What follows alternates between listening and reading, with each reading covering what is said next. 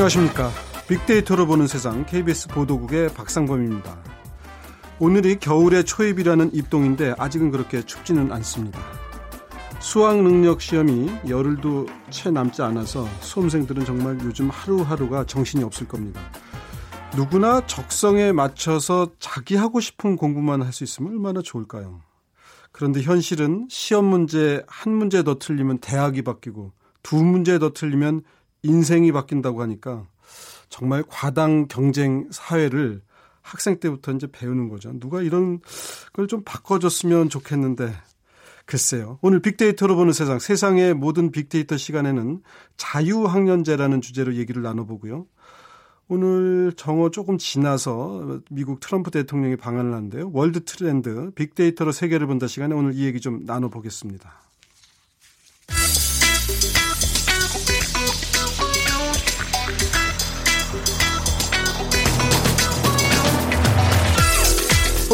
여러분이 궁금한 모든 이슈를 알아보는 세상의 모든 빅데이터. 연세대 박희준 교수가 분석해드립니다. 네, 박희준 교수님 어서 오십시오. 네, 안녕하십니까. 아마 그 중학생 자녀가 없는 분들은 뭐 자유학기제, 자유학년제 이렇게 잘 모르실 거예요. 뭐 그렇죠. 이제 당장 이렇게 전에 하던 것도 아니고 먼저 자유학기제가 어떤 건지부터 간단하게 좀 설명 좀 해주시죠. 예. 지난 그 박근혜 정부 때 핵심 공약이었고요. 학생들이 중학교 한 학기 동안만이라도 시험 부담 없이 자신의 꿈과 길을 찾는 그런 진로의 기회를 가져야 된다는 취지에서 마련된 정책입니다. 우리보다 앞서서 유사한 그 자유학년제를 도입한 국가들이 북유럽의 몇 개국이 있는데요. 우리 같은 경우는 아일랜드의 전환 학기제를 어 이제 벤치마킹해서 어, 자유 학년제를 학기제라는 것을 만들었는데요. 어, 에, 이 아일랜드 전환 학기제를 보면 에, 전환 학년제 동안은 에, 지필고사를 생략한다든지 학교 자율적으로 기업과 지역사회의 도움을 받아서 진로 체험 활동 프로그램을 짜는 방식 이런 방식을 통해서 어, 중학교 때 좀 학생들이 자신의 적성을 파악하고 진로를 설계하는 데 도움을 주고자 만든 것이고요. 우리 같은 경우는 좀 차이점이 있습니다. 우리는 우리 자유학기제는 중학교 6개 학기 중에 한 학기 동안 운영되는 교육 정규 교육 과정이고요. 네. 그 대신에 아일랜드의 전환 학년제 같은 경우에는 에, 정규 학년 이외에 추가로 이제 네. 선택적으로 그걸 선택하는 학생들에 음. 의해서 한 학년 동안 그러한 음. 프로그램을 또 그러니까 활용할 수 있는 것이고 아일랜드는 자유학년제라면 이제 중학교를 4년 다니는 거고 우리는 그렇죠. 그냥 3년 다니는 중에 한 학기만 이제 하는 거고 한데 그 참 누가 고민을 많이 했나 봐요. 어떻게 아일랜드 제도까지 찾아내가지고 이거를 도입을 할까 하는 생각을 했는데 아일랜드란 나라가 영국 옆에 좀 상대적으로 작은 나라잖아요. 그렇죠. 우리하고 어떤 경쟁 문화도 좀 다를 수도 있고 뭐 예. 이제 술 좋아하고 이렇게 노래 좋아하는 건 우리랑 비슷하곤 하다고는 하는데 그러니까 이런 게 이제 아일랜드 제도를 우리나라에 갔다 왔을 때 귤이 이제 탕자가 되는 것처럼 음. 그 잘못 이식될 수도 있잖아요. 그렇죠. 제도 자체는 뭐 비슷하고 좋은 취지라고 하더라도 예. 이게 지금 벌써 한 3, 4년 됐죠. 자유학기 제한 지가. 에, 2013년에 에, 42개 연구 학교를 중심으로 해서 시범 시행이 됐었고요. 그리고 2014, 15년에는 희망학교에 인해서 시, 행이 되다가 2016년 작년입니다. 작년부터 이제 중학교 전체의 전면 도입이 돼서요. 1년간 에, 운영이 되어졌고 지금도 운영이 되어지고 있는데 이제 지금 요번에 발표한 것은 이걸 한 학기가 아니라 아예 한 학년으로 네. 이제 확대해서 진행을 하겠다 하는 얘기입니다. 아, 전체 지금 도입돼 있나요? 예, 예. 예. 저희 집 저 애도 중학교 지금 2학년인데 아, 그래 지금 안 하는 것 같은데. 예. 이게 이제 뭐 근데 이게 무슨 체험하러는 많이 다녀요. 예. 수업을 하면서 그럼 이게 자유학 기제를 지금 하고 있는 건가? 근데 본인들이 아직 중1, 2때 자기 적성을 찾으면 좋겠지만 예. 이게 뭐 대학 나올 때까지도 적성을 모르겠다는 분들이 많은데 중학교 1학년 때 이렇게 조금씩 이렇게 구경 다닌다 그래서 금방 적성을 알게 될까 싶은 생각도 들어요.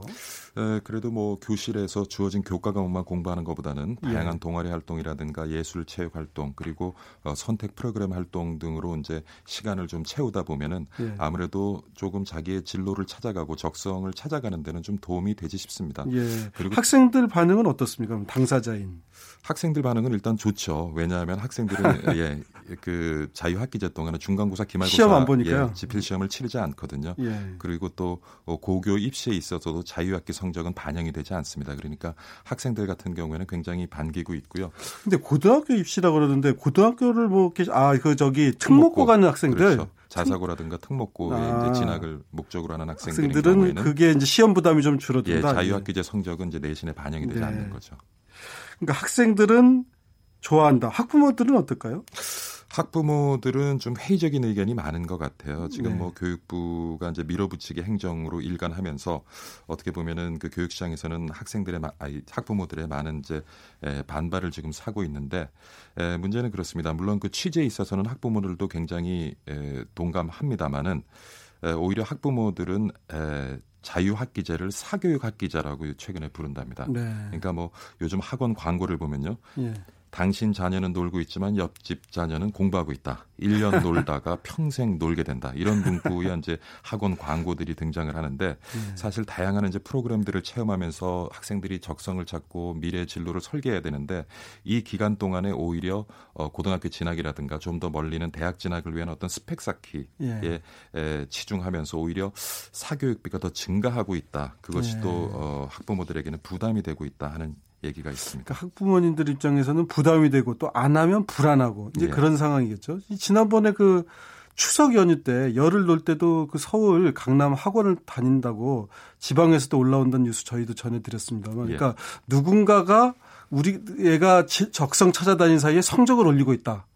그렇게 되면 참 학부모 입장에서 적성이냐 성적이냐 예. 그러니까 지금 문제가요. 예. 아까 예. 앞서서 그 아일랜드 사례를 말씀을 드렸지만 예. 아일랜드 같은 경우에는 전담 코디네이터가 있어요. 예. 그래서 기업과 지역 사회의 다양한 프로그램을 개발을 하고 아, 예. 실제적으로 그 프로그램을 어때 체험하게 되면은 자신의 적성을 찾고 진로를 찾는 데 도움이 되지만 지금 우리 같은 경우는 일반 교사 그리고 기존의 진로 상담 교사들이 에, 자유학기제 업무에 지금 관여를 하고 있어요. 그러다 보니까 취지는 좋지만 그런 취지에 걸맞는 어떤 에, 타당한 그런 프로그램들이 많이 만들어지지 못하고 있습니다. 그러다 보니까 에, 그러니까 부실이죠. 그러니까 예. 취지는 좋지만 그것이 에, 목적대로 제대로 지금 프로그램들이 운영되지 못하기 때문에 네. 많은 학부모들은 불안한 시선이 그냥 단지 네. 한 학기 동안 앞으로 이제 이게 학년제가 되면 1년 동안 아이들을 놀리는구나. 네. 그래서 학교 주변에서는 어떤 또 얘기까지 나오냐 하면 자유학기제, 자유학년제 가장 큰 수혜자는 학교 주변의 PC방 사장이라는 그러한 지금 뭐 읍소도 좀 나오고 있는 PC방에 가서 적성을 자기를 그러니까 시간이 남으니까 테스트하는 예. 예. 사실은 저도 이제 이거 보면서 드는 생각이 중학교 1, 2학년 도 이제 자꾸 아, 이것저것 경험하다 보면 자기 적성을 알게는 되는데 부모님들이 좀 이렇게 좀 이렇게 적성을 위해서 자녀들의 적성을 위해서 교육을 좀 받으면 어떨까 하는 생각이 들더라고요. 제가 어렸을 때요, 저희 아버지께서 저 보러 판사대라 그랬거든요. 예. 근데 요즘 부모님들도 애들 보러 판사대라 하잖아요. 문과는 판사, 이과는 의사. 예. 그러니까 세상에 직업이 판사하고 의사만 있는 게 아닌데 최판사 의사, 그러니까 다른 직업을 잘 모르는 거예요. 예. 무슨 직업들이 있는지, 맞습니다. 요즘 뭐가 유망한지 예. 부모님들도 다 뭐 자기가 하는 직업 위에 뭐 잘 모르잖아요, 솔직히. 맞습니다. 근데 제가 분명히 말씀드릴 수 있는 거는요. 요즘 예. 4차 산업혁명 얘기 많이 하잖아요. 예. 그래서 인공지능이라든가 이런 기계가 앞으로 우리의 많은 그 삶의 영역을 대체해 나갈 텐데 예. 우리가 한번 쉽게 생각을 해보면요. 예. 자, 여러분이 만약에 그런 어떤 영역을 대체할 수 있는 기계 개발에 투자를 하신다고 생각을 해보세요. 예. 그러면은 한 사람이 하는 일을 대신할 수 있는 기계 개발에 투자를 하시겠습니까? 천 명, 만 명, 십만 명 하는 일을 대신하는 예. 기계 개발에 투자를 하시겠습니까? 어, 답은 저도, 뻔하잖아요. 예, 뻔하죠. 그렇다면은 뭐냐면 앞으로는 인공지능이랄까 이런 이제 기술들이 개발되면서 많은 영역에 이제 그 기계에 의해서 잠식을 당해 가겠죠. 그렇지만 네. 우리 인간이 그래도 마지막까지 지킬 수 있는 영역은 사람들이 덜 가는 영역이라는 거예요. 그렇죠. 그러니까 덜 가는 영역일수록 그 영역을 대체할 수 있는 기계를 개발하는데 어떤 투자에 대한 회수율이 떨어질 수밖에 없잖아요. 어, 그러니까 제가 새로운 시각이네요. 제가 드리고자 예. 하는 말씀은 예. 잘하고 즐기는 걸 할 수 있으면서 남들이 안 하는 걸 하면 예. 앞으로 10년 뒤, 20년, 30년 예. 뒤에는 훨씬 유망한 그런 직업을 가질 수가 있습니다. 저는 늘 어디 가서 그 얘기를 하는데요. 예. 많이 몰리는 데는 기계에서 대체될 확률이 그만큼 높아지는 거예요. 예. 왜냐하면 투자하시는 분들이 투자가 들어가니까 그렇죠. 예. 그 그런 시각에서도 한번 상황을 봐야겠네요. 근데 사실 직업에 대한 평판이라든가 이런 것도요 안 바뀌는 것 같아도 바뀌더라고요. 저희 뭐 기자들에 대한 평판도 많이 바뀌고 있고 때로는 부정적으로도 바뀌고 예. 또 시대 상황에 따라서 역할이 달라지잖아요. 그러니까 제 주변에 한 예. 지인 한 분은 이제 아들이 과거를 과학고등학교를 들어갔어요. 예. 굉장히 중학교 때 공부를 잘했어. 근데 그 친구는 기술에 관심이 있는 거예요. 예. 그래서 과학고를 자퇴를 하고 마이스터고를 들어갑니다. 오. 그래서 그 부모 입장에서 보면은 굉장히 참, 아깝죠. 예, 아깝고 예. 그 자식의 결정을 지원하기는 굉장히 쉽지 않은 일인데 예. 그래도 용기를 내서 과학고를 자퇴하고 마이스터로 가는 거를 지원해 주시더라고요. 어. 그래서 그분을 보면서 야 이런 분이 우리 사회 한두 명씩 늘어가면은 예. 우리 사회 조금 전에 말씀하신 그런 직업에 대한 우리의 여러 가지 이제 인식이라든가 예. 그런 문화라든가 이런 것들이 조금씩 바뀌어갈 수도 있겠구나 하는 음. 좀 희망을 가져봤습니다. 제가 보니까 조금 바뀌고는 있는 것 같아요. 그러니까 돈 많이 들여봐야 결 효과도 없고 결과적으로 다 그 자녀들한테 부담만 주고 투자비도 회수도 안 되고 저, 과외 많이 시켜봐야 이런 이제 경험들이 예전보다는 좀 축적되면서 젊은 부모님들이 조금 바뀌는 것 같기도 저도 해요. 저도 지금 대학에서 학생을 가르치고 있지만요. 예. 대학 진학률 70% 이거는 예. 진짜 불필요한 사회적 비용입니다. 네, 대부분이 다 이제 대학을 가는 그런 예. 건데. 자, 자유학기제 학년제를 얘기하다 조금 옆으로 나왔습니다만 그 이런 자유학기제를 확대하는 데 대해서 일선 선생님들의 반응은 어떻습니까? 뭐 선생님들 일단은 뭐 업무가 좀 늘어난다는 데 대해서 굉장히 조금 애로사항을 많이 겪고 있는 것 같고요. 또 네. 하나는 그 일선 교사들이 지적하는 문제는 사실은 굉장히 취지가 좋은 제도임에도 불구하고 예.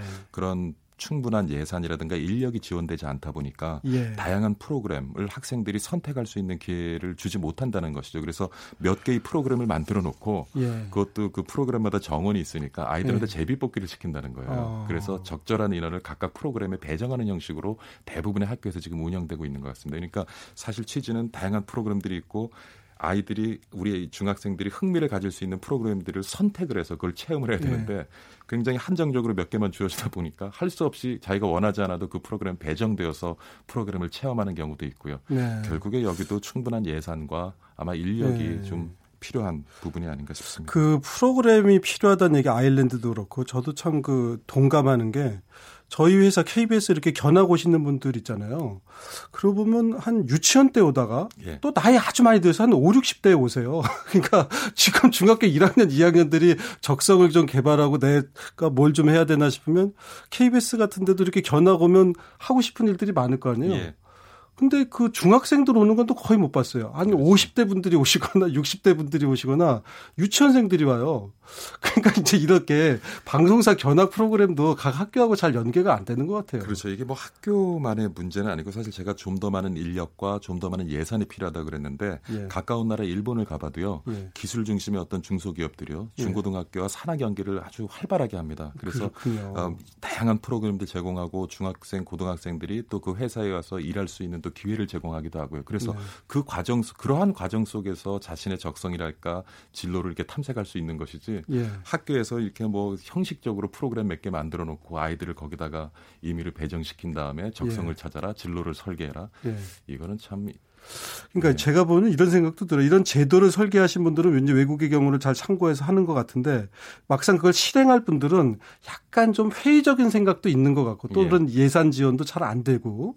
그러니까 우리 중소기업들도 예. 필요한 인력을 구하지 못한다고 참 목맨 소리를 많이 하시는데 그러니까 그런 정부에서 좀 틀을 만들어줬으면 좋겠어요. 그런 중소기업 이런 중학교 네. 연결해줘서 중학교에서 그런 중소기업 프로그램을 만들고 학생들이 체험할 네. 수 있게 이게 학교 안에서 해결될 문제는 아니고요. 예. 이런 자유 학년제를 제 대로 실행을 하려면 주변 지역 사회, 지역 사회에 네. 존재하는 기업과의 연계가 있을 때 알겠습니다. 이것이 제대로 운영될 수 있을 것 같습니다. 우리 교육부 장관님께서 이 방송을 들으시겠죠. 뭐. 그 SNS에서 반응은 어떻습니까? SNS 반응은 뭐 일단은 그 제가 감성 분석을 좀 지난 3개월 동안 자유학기제에서 네. 나눈 대화를 살펴보니까 긍정적인 견해가 한 43% 되고요. 부정적인 네. 견해가 19%. 음. 그런데 에, 관련 감성 단어들을 살펴보면 기대, 만족, 미흡, 불신, 문제. 그래서 아직까지도 이 자유학기제에 대해서 많이 보는 시선이 좀 엇갈리고 있다라는 음. 생각이 듭니다. 하여튼 뭐 잘 운영하면 좋은 제도니까 예, 예 요게 좀 귤이 탱자가 되지 않도록 관계자들이 좀 노력을 해 줬으면 좋겠네요. 지금까지 세상의 모든 빅데이터 연세대학교 산업공학과의 박희준 교수와 함께했습니다. 고맙습니다. 네, 감사합니다.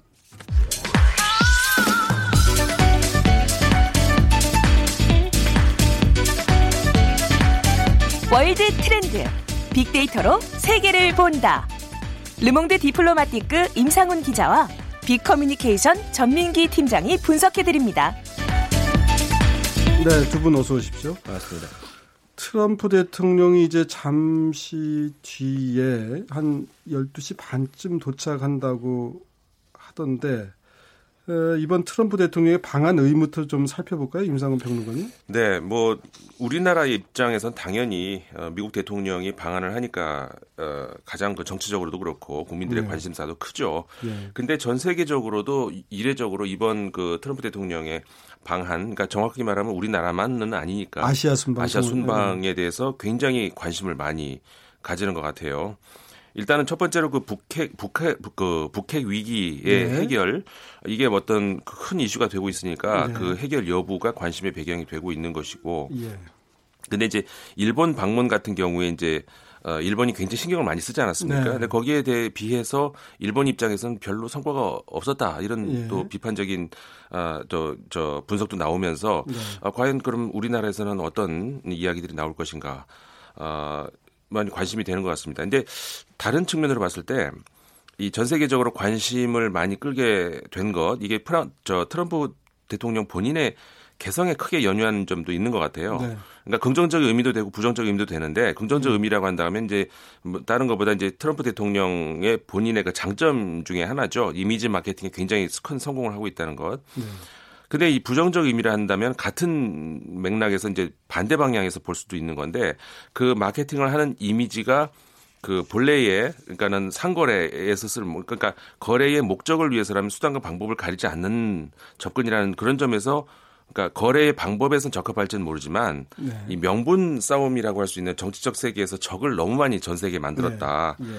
적어도 친구를 너무 잃었다는 점에서는 좀 그 우려를 네. 극복하지는 네. 못했다.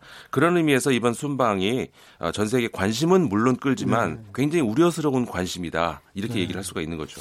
지금 이제 중국도 시진핑 주석이 집권 2기를 시작했고 아베 총리도 이제 다시 더 임기를 새로 가져가고 이런 상황에서 동아시아에서 태평양으로 밀고 나오려는 중국과 태평양으로 못 나오게 제1 도련선에서 막으려는 이제 미국 그 사이에서 이제 일본 또 이런 이제 역학 관계가 작동하는 가운데 지금 동아시아 순방길에 나섰단 말이에요. 그러니까 동아시아 회의에 참석하겠다고 일정도 지금 출장 일정도 하루 늘렸잖아요. 이제 그 정도로 새로운 질서를 구축하는데 트럼프식으로 한번 질서를 구축하고 그 과정에서 실익도 좀 챙기겠다 이런 의미 같아요. 네. 어, 전민기 팀장 트럼프 대통령에 대해서 SNS에서의 반응은 어떻습니까? 지난 1년 동안 571만 건 정도가 언급이 됐습니다. 상당히 많은 양이고요. 야, 맞군요. 예, 연관어를 보면은 미국, 한국, 문재인, 안보, 경제, FTA, 북한, 김정은, 중국 아베, 트위터, 집회 등의 단어를 볼 수가 있는데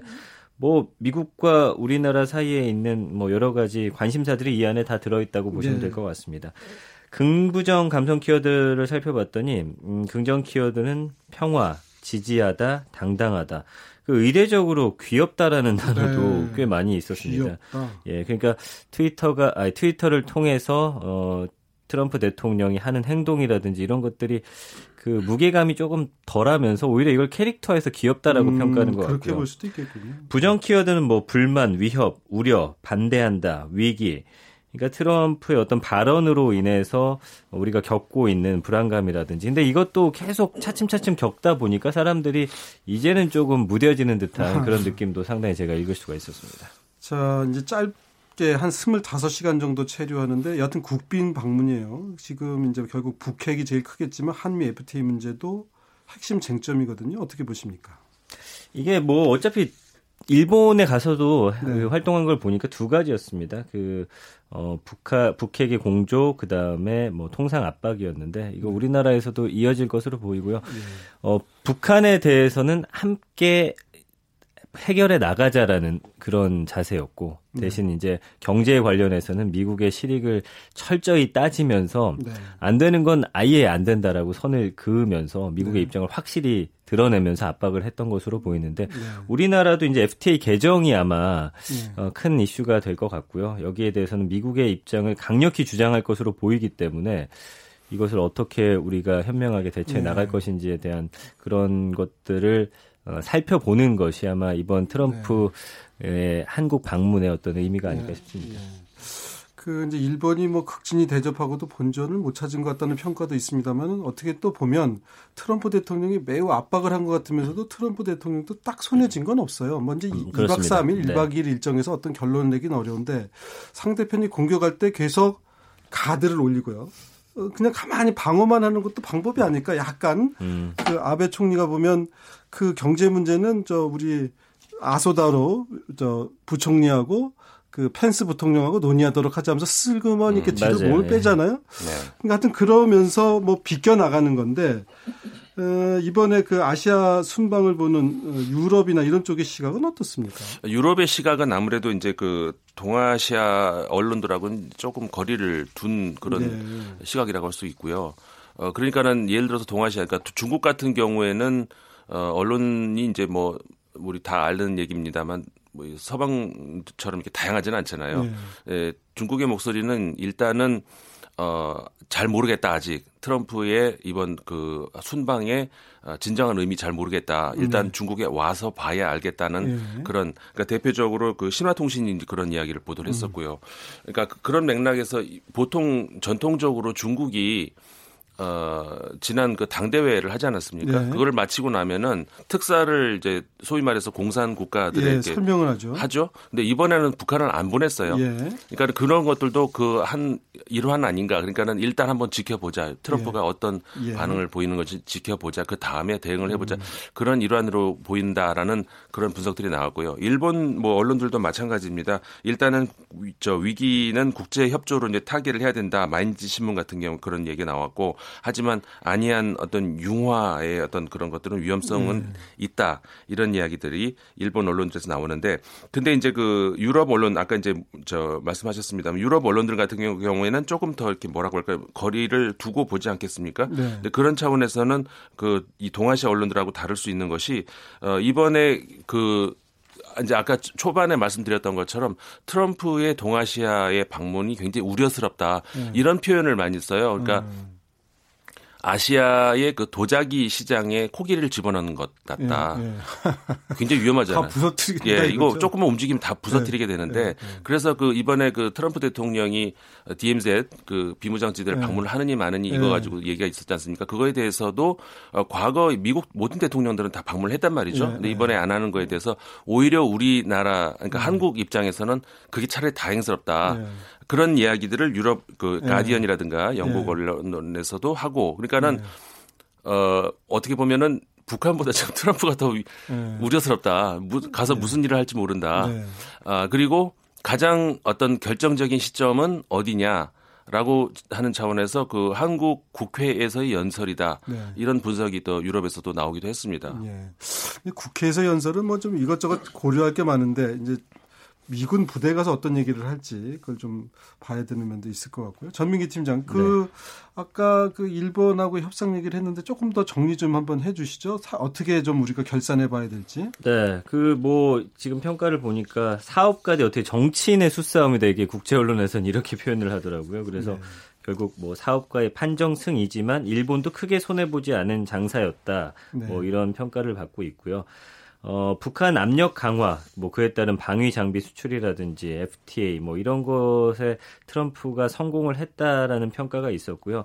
말씀해주신 대로 일본은 이제 투트랙 접근법을 사용을 했거든요. 그러니까 어, 정상회담에서는 북한 압박을 이 공통된 의제로 해서 주로 이걸 좀 다루기를 아베 대통령은 아, 아베 총리는 희망했던 것 같고요. 말씀해주신 대로 무역 관련 문제들은 아소다로 부총리가 이제 마이크 펜스 부통령과 이걸 이끌어 나가길 원했지만 트럼프 대통령이 이제 회담 전부터 미일 무역은 공정하지 않다라고 선을 그은 상태로 이제 출발을 하다 보니까 아무래도 어, 물론 북한과의 문제에 있어서는 공통점을 찾아냈지만 어, 경제 문제에 있어서는 좀 이견을 확인하는 그런 자리였고 뭐 앞으로도 거기에 대해서는 두 국가가 좀 치열한 보이지 않는 그런 경쟁을 할 것으로 보입니다. 네.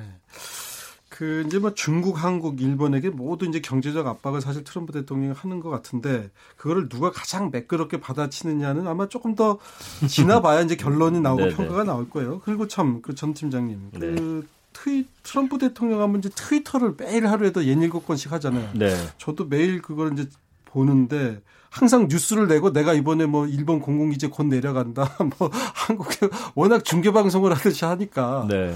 근데 하여튼 트위터 정치에 대한 좀 재밌는 색다른 분석도 있다고요? 예, 그렇습니다. 그러니까 미국 매사추세츠 애머스트 대학의 하비에르 코랄레스 교수가 이제 뉴욕타임스 기고문에서 이 트럼프 대통령이 트위터를 통해서 쏟아내는 이 공격적인 언사들에 대해서 증오를 통한 분극화 전략이다라고 음. 이제 분석을 했습니다. 그러니까 상대에 대한 거친 언사하고 공격을 통해서 사회를 아예 양쪽으로 분극화를 심화시킨 음. 다음에 이것을 곧 대통령의 이득으로 이제 취하는 그런 전략이다라는 거죠. 그래서 증오를 담은 언사를 하면은 자신을 비판하는 진영은 더 많은 증오로 대응하도록 만드는 네. 겁니다. 그래서 극단적인 이미지, 상대방에 대한 극단적 이미지도 함께 만들어낸 다음에 음. 열성 지지층들은 이제 대통령의 결점은 인정하지만 상대 진영에 비하면 야 이거는 음. 그 아무것도 네. 아니구나라는 네. 그런 인식을 만들고요. 중도파들은 이제 극단적 반응을 보이는 비판 진영으로 하여금 등을 돌리게끔. 그래도 음. 우리나라의 대통령이기 때문에 야, 저렇게까지 비판하는 것은 국익을 위해서 좋지 않겠구나. 뭐 네. 이런 전략이라는 그런 분석이거든요. 그래서 음. 사실 늘 트럼프가 하는 것을 보면 국제 관계에서도 굉장히 강하게 압박하는 것처럼 보이고 막상 만나서는 살살 달래는 척 하면서 음. 그거보다는 한 걸음 물 러서면서 원하는 걸 얻는 그런 전략을 계속 취해왔거든요. 그래서 네. 아마 자국 내에서 정치도 이 트위터를 통해서 그런 식으로 하고 있는 게 아닌가 뭐 이런 분석이 나오고 있습니다. 트럼프 대통령이 그런 복잡한 생각을 한 다음에 이런 행동을 하는 건지 그거는 좀 의구심이 교수님들이 분석을 하다 보니까 그런 건지는 뭐 꿈보다 해몽이라고 하죠 이런 그렇게 느껴지긴 합니다. 본능적으로 느낄 수도 있어요. 이렇게 타고난 사업가들은 그렇죠. 이렇게 분석은 교수님들이 하는 거고 본인은 본능적으로 하는 건데 그게 맞는 거 같습니다. 이럴 수 있어요. 그리고 사실은요, 이게 포함외교라는 게 오래된 방식 아니에요. 큰 배에다 대포 싣고 가서 문 열어. 음. 이게 사실 어떻게 보면 오래된 전략이고 그렇죠. 고유의 전략이에요. 루스베트 대통령부터 네, 지금도 뭐 항모 전단이 한세개 한반도 네. 주변에 여기 와 있다지만 네. 문제 그런 분위기 속에서 중국한테도 사실 큰 압박이잖아요. 그렇죠. 어, 우리 저 말 안 들으면 한번 우리하고 이렇게 정말 한번 실력 대결 해볼 거야 이런 느낌을 주는 상황에서 만나니까 그렇죠 병력만 해도 좀 2만 명을 데리고 왔다고 하는 거니까 그러니까 옛날식으로 하자면은 진짜 군인을 데리고 네. 이저 트러 저기 어딥니까 그 프랑스의 르피가로 네. 신문의 표현에 따르면은 강제적 외교다 이런 네. 표현을 써요. 그러니까 어떻게 보는데 강대국이 해왔던 전형적인 외교 방식인 것 같기도 한데. 네. 우리나라를 1박 2일, 이제 일본은 2박 3일이에요. 뭐 굳이 따지면은 뭐 큰 차이는 아닐 수 있는데 그래서 뭐 좀 경시하는 거 아니냐 한국을 이런 시각도 일부에서는 있었어요. 어떻게 그렇죠. 봐야 됩니까? 그 우리나라에서 주로 있었던 것 같습니다. 그래서 저도 이 문제에 대해서 어 다른 나라에서는 어떻게 보는지를 좀 유심히 한번 봤는데 어, 일본의 산케이 신문 정도가 좀 언급을 했었고요. 네. 산케이 신문이야 뭐 극우 예, 언론이니까 그렇죠. 뭐 네. 그런 뭐 할 수 있는데 그 이외에는 별로 이, 이 거기에 대해서 신경을 안 쓰고요. 오히려 그 제가 이제 가디언 신문에서 저기 표로 이렇게 만들어 놓은 그 분석표를 봤더니 네. 그러니까 단순히 2박 3일, 1박 2일 그러니까 잠을 어디서 더 잤냐 이런 네. 문제 말고 네. 그 나라에 가서 이, 그 소화해야 되는 일정 네. 그 표, 그것을 표를 정리하는 걸 봤을 때는 어, 오히려 우리나라에서 일정이 많은 것으로 그러니까 네. 아까도 말씀드렸던 그 우리 국회에서의 연설, 연설 이게 예. 이제 굉장히 큰 비중으로 외국 저 유럽 언론들은 보는 것 같더라고요. 네. 그다음에 이제 물론 오늘 있을 그 대통령과의 만찬 네. 그다음에 정상회담 이런 것들로 봤을 때는 잠을 하루 덜 잤냐 덜 잤냐가 네. 아니라 굉장히 우리나라 일정이 빡빡하고 네. 일본에서는 그냥 골프 치고 이런 그, 그 국회 일정 대신에 네. 골프 치는 거 아니겠습니까? 그리고 중국에서도 시진핑 주석과 만나는 거 외에는 그 이외에 다른 특별한 네. 일정은 안 보여요.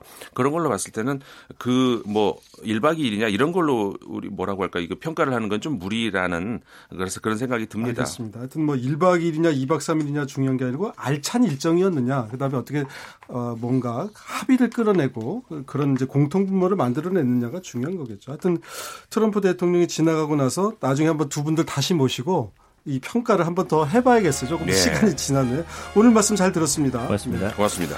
자, KBS 일라디오 빅데이터를 보는 세상 이제 마칠 시간이 됐습니다. 내일은요, 지난주에 이어서 특집 빅데이터를 보는 2018 두, 두 번째 시간이 준비되어 있습니다. 저도 여기서 인사드리도록 하겠습니다. 지금까지 KBS 보도국의 박상범이었습니다.